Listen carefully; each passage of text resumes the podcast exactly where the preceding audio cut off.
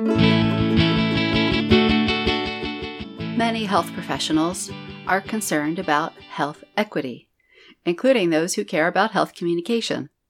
Dr. Renata Schiavo, the editor in chief of the Journal of Communication in Healthcare, has a health equity approach to communication that's really in sync with what we do here at HCP. It can help you whether you communicate with patients, clients, or the public. And as a bonus, it can save you time. This is 10 minutes to better patient communication from Health Communication Partners. I'm Dr. Anne Marie Liebel, live by Skype with Dr. Renata Schiavo from Columbia University. Dr. Schiavo, welcome to the show. Thank you for inviting me. So, Dr. Schiavo is the senior lecturer at the Department of Sociomedical Sciences at Columbia's Mailman School of Public Health.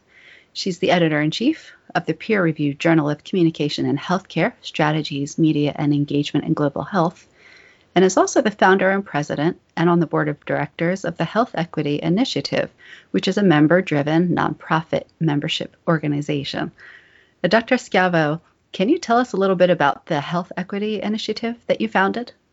Yes, thank you, Anna Marie. Uh, my passion has been always with uh, working with underserved, marginalized, vulnerable population, both in the US and in other countries. So, Health Equity Initiative is uh, founded on the principle that we need so many different people, so many different sectors, so many different communities uh, to get engaged in addressing the social determinant of health. And so, and uh, we focus on championing transformative change to advance health equity. We support knowledge, we engage community leaders, uh, and build capacity to address the barriers that prevent people from uh, leading a healthy and productive life. And Health Equity Initiative advocates for improving conditions and achieving equity in health for all. Thank you for that. That's that's a remarkable reach that the organization has and you're already hinting at some of where i'm going with my next question because you're someone who works on health equity in and beyond the health sector at multiple levels so what is a problem that is really front of mind for you that you are trying to address that's related to health communication so, never as in this moment, and also throughout my career, we have been reminded about the impact of social discrimination, whether it's racism or other forms of discrimination, just like in, against the LGBTQI community or against people from low income settings or uh, immigrants or others. So we, I think that both COVID-19 and the recent episodes of police brutality against the Black community have uh, demonstrated the importance of addressing social discrimination uh, in our communities and uh, as a key determinant of a lot of health and uh, social inequities we see. And I feel that communication, with its focus on building bridges, creating partnerships, empowering people, has a key role in addressing social discrimination. Mm. Thank you for that. And I'm wondering, in in the the multiple leadership roles that you hold, um, how are you doing some of this work? How are you doing some of this bridge building? What does that what does that look like in your career? What does that mean to you now?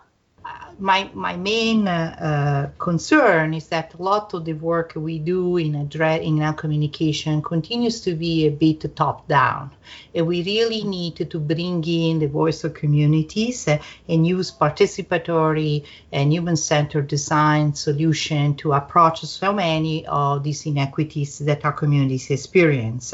so it's important to listen to their con- concerns, to their uh, uh, issues, their needs, their priority, and develop solutions with them.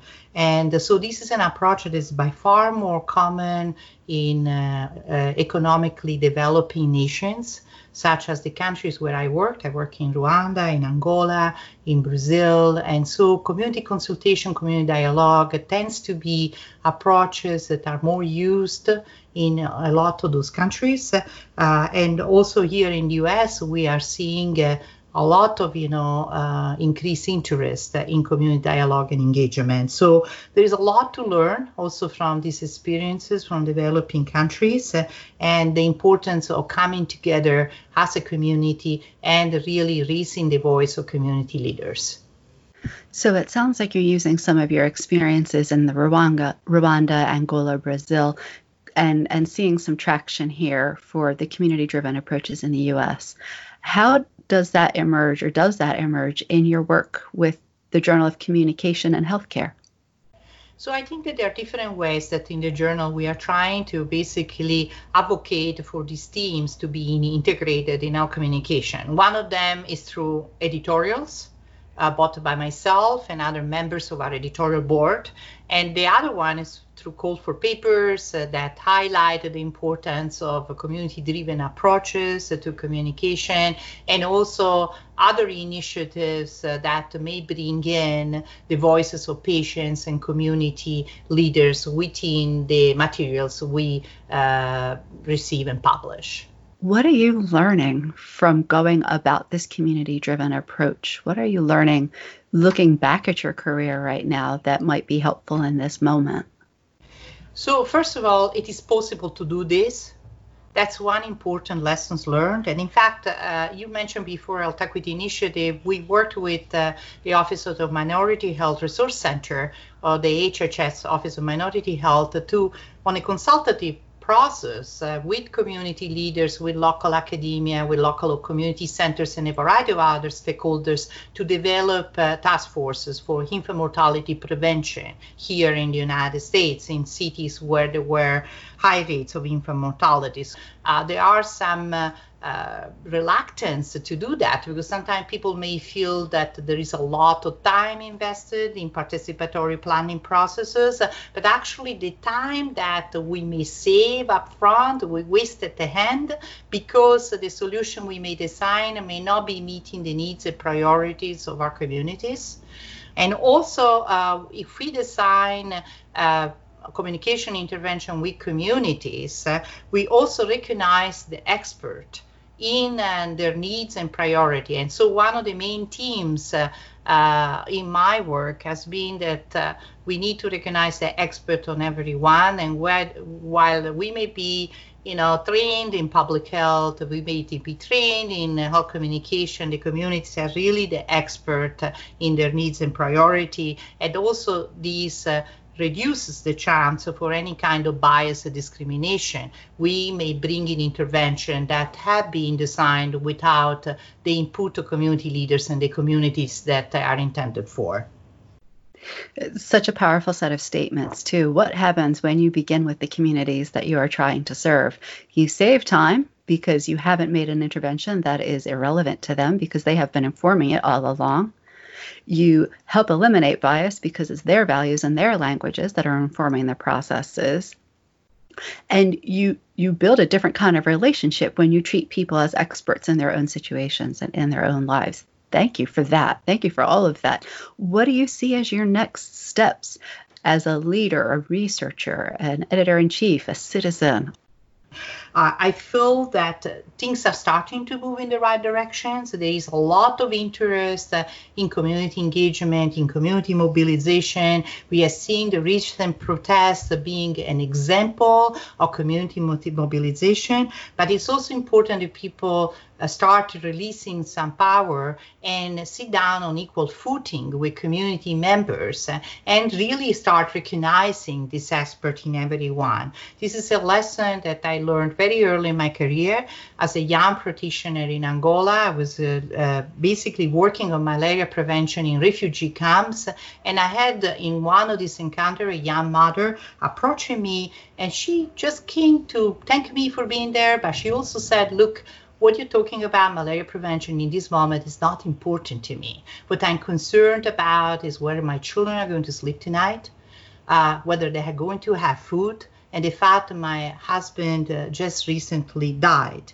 And this was a very important moment in my career in which I learned about the importance of attending first to the needs and priority of the communities we we serve So I think that this is an important moment for the health equity and racial equity movement, a moment in which we need to put uh, health and social justice at the forefront of everything we do, a moment in which we have to make every action and policy count toward health equity and making sure that the community voices are, are heard and that they are incorporated in our communications, in our policy, in our intervention.